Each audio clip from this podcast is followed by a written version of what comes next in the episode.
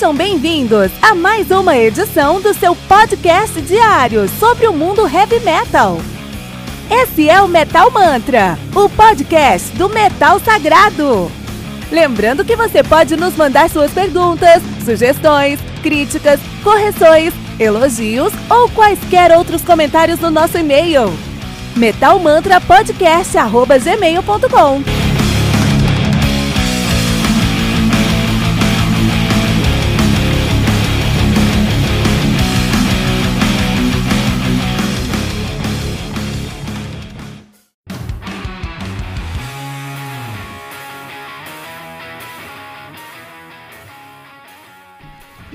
Spled do Kiverletak, álbum lançado no dia 14 de fevereiro de 2020 pela Rise Music, isso, pela Rise Music, álbum que conta com 11 minutos, totalizando 58 minutos.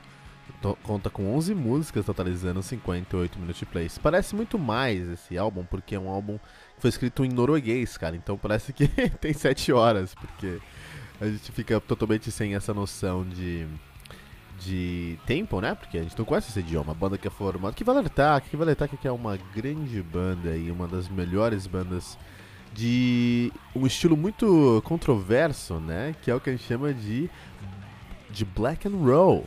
Os caras fazem um black and roll aí. Eu queria, demorou muito pra gente trazer um black and roll aqui Metal Mantra.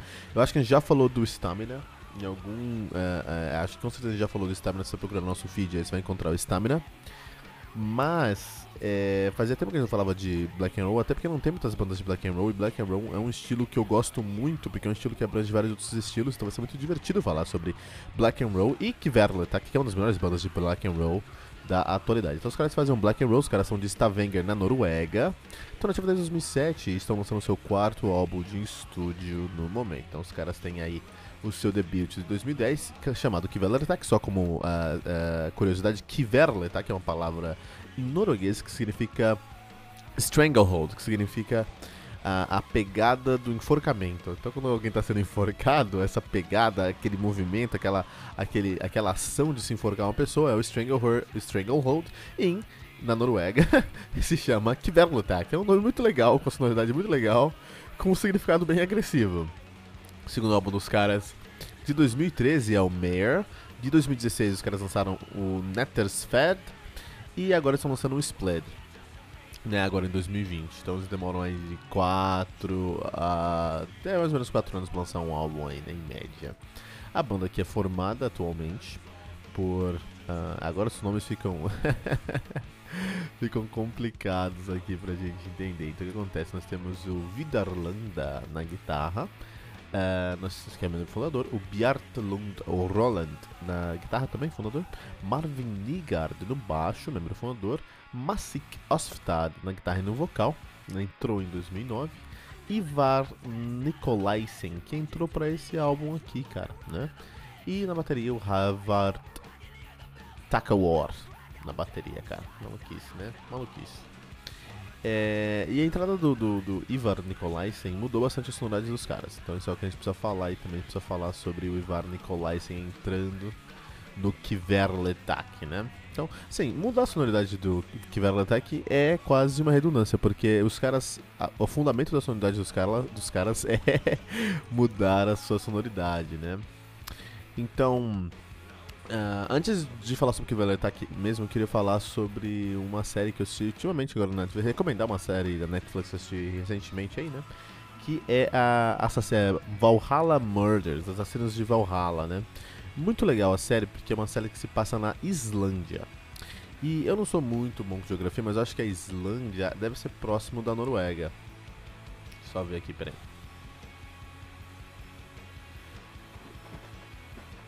Eu dar uma olhadinha aqui. Eu acho que a, que a Islândia é perto da Noruega, né? Deixa eu ver aqui. É, não sei. Eu não consigo encontrar aqui online, porque a gente vive em 2020, mas não tem um, um, um, um mapa mundi na internet, cara. Incrível isso. não tem, cara. Mas tudo bem, tudo bem. É, eu acho que é perto da Noruega porque eu vi essa série, essa série se passa na Islândia. E é uma investigadora lá, uma detetive que está investigando um crime. Acho que eu encontrei aqui. Está investigando um crime lá, né? É, não é perto. É, não é muito perto. É mais perto do, do Canadá, no caso da, da Groenlândia. A Islândia é mais perto da Groenlândia da, e, do que da que é Canadá. Que é Dinamarca, desculpa, e não, e não Noruega. Mas uh, é, é, é, é próximo, é próximo. É daquela região ali, né? Ok. E aí eu fui assistir essa série e é muito legal, assim, porque na Islândia, puta, que lugar demais. Eu quero conhecer a Islândia um dia, eu quero me mudar pra Islândia um dia. Um dia eu vou gravar o Metal Mantra de lá, vocês vão ver. Porque eu vi a série, sei lá, oito episódios, nove episódios, não vi um sol. não vi uma luz do sol, cara. Só gelo, só frio. o negócio foi legal. E é, nesse, nessa série, é, a detetive está investigando um crime lá e ela pede ajuda de um é, detetive norueguês. Então vem um norueguês lá da polícia norueguesa para auxiliar. Então não acho que a Noruega deve ser tão diferente assim da Islândia. Eu não sei. Deve ser. E é legal assistir essa série pra você é, ver como é que é uma vida sem sol, cara. É legal. é, um, é muito heavy metal mesmo, cara. Dá pra entender por que, que o heavy metal é tão forte na Suécia, na Dinamarca, na Noruega e na Finlândia. Uh, e não tanto na, na, Islândia também é muito forte, é que não tem muita gente lá. a gente dá pra entender por que a Escandinávia é tão forte no heavy metal, porque é um clima muito propício pro heavy metal. Assim, se você visitar a Bahia, eu amo a Bahia, amo Salvador, cara amo a, a, a, Lauro de Freitas, amo Praia do Forte, cara. E quando a gente visita Salvador, a gente entende por que, que existe o Olodum, cara. Porque é muito quente, então as pessoas ficam peladas e querem se pintar e querem bater tambores, cara. Faz sentido. quando você vê a Islândia, nunca visitei a Islândia, quero visitar um dia.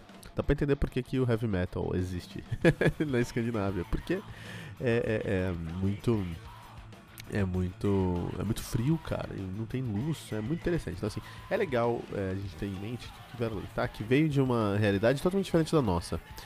E eles cresceram escutando heavy metal. De vários estilos. Aí, heavy metal, black metal, death metal, rock and roll, hardcore, hard rock, punk rock. Escutaram tudo de, de música pesada a vida inteira, né? E são um estilo de vida pros caras.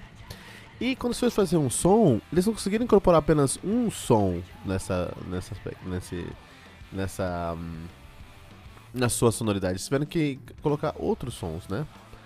Colocar outras sonoridades. E nisso, o Cavalier Attack floresceu. Eles têm, a sonoridade deles é baseada em ter uma amálgama de diversas outras sonoridades. Tanto que eles levam o, o, o, o selo do Black and Roll e se a gente pensa nos álbuns anteriores, no Mares, ou no próprio Kid Attack, o debut dos caras, é muito black and roll. Black and roll é um estilo que você mistura o black metal, então tem elementos de black metal, tem um blast beat, tem é, um vocal mais estridente, né, mais agudo e mais rasgado. O vídeo de Danny Field, por exemplo. Você tem guitarras é, é, cromáticas, que são muito fortes, um, muito subpicking, como a gente pensa já no black metal. Mas tem muito de uma influência de rock and roll.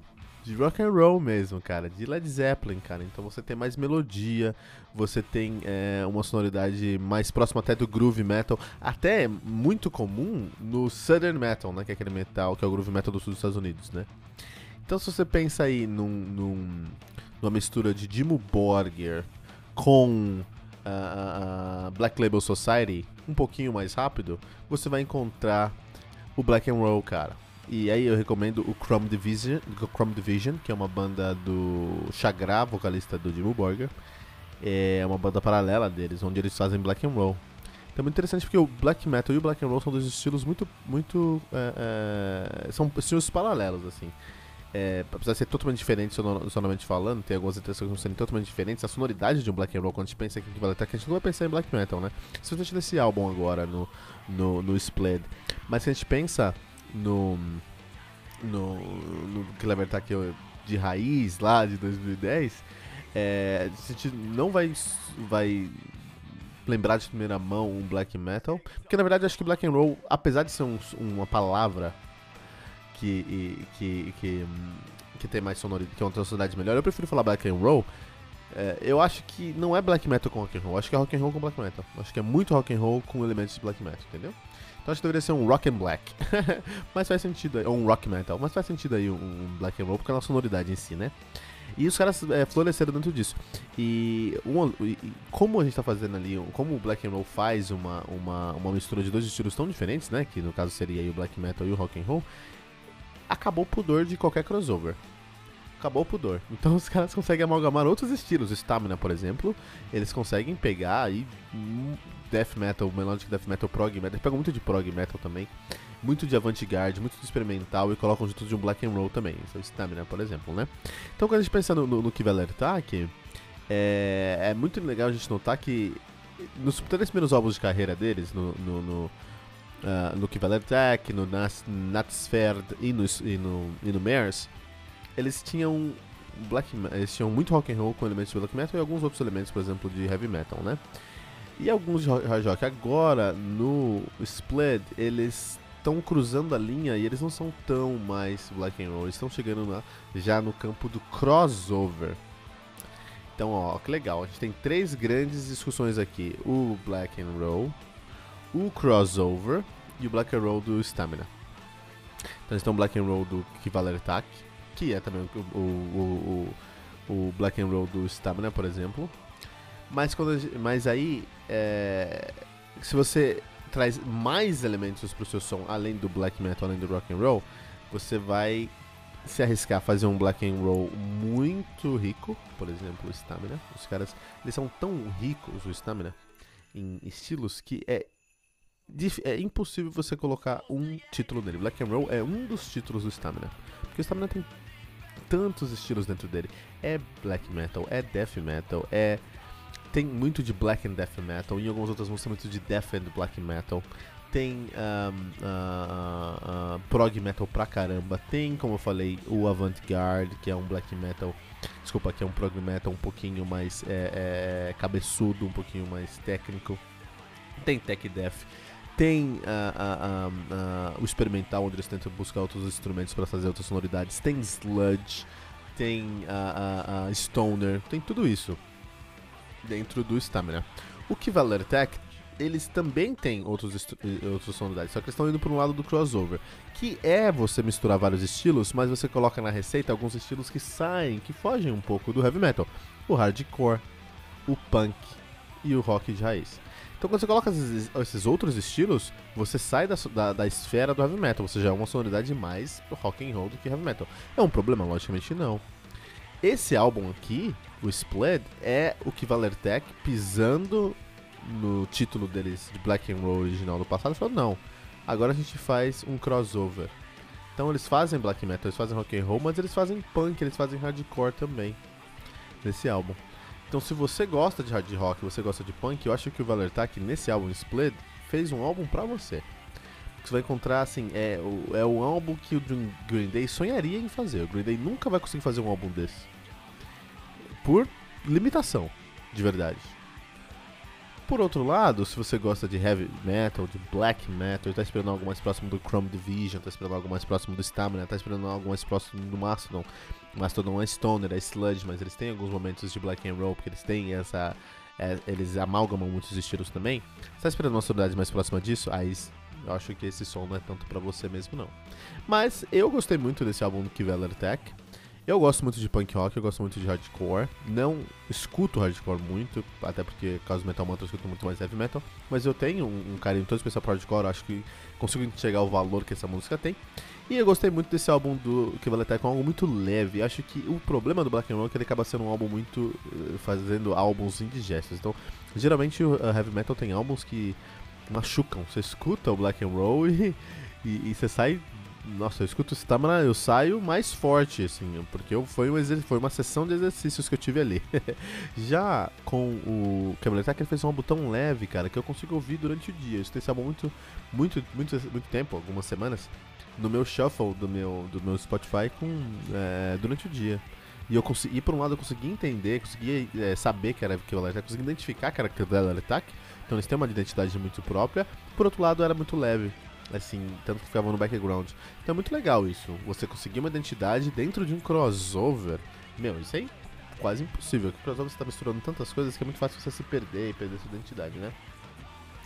É, o Killer Attack não, eles conseguem fazer um crossover reforçando sua sonoridade. E é isso, Bled do Kvelertak aqui no Metal Mantra.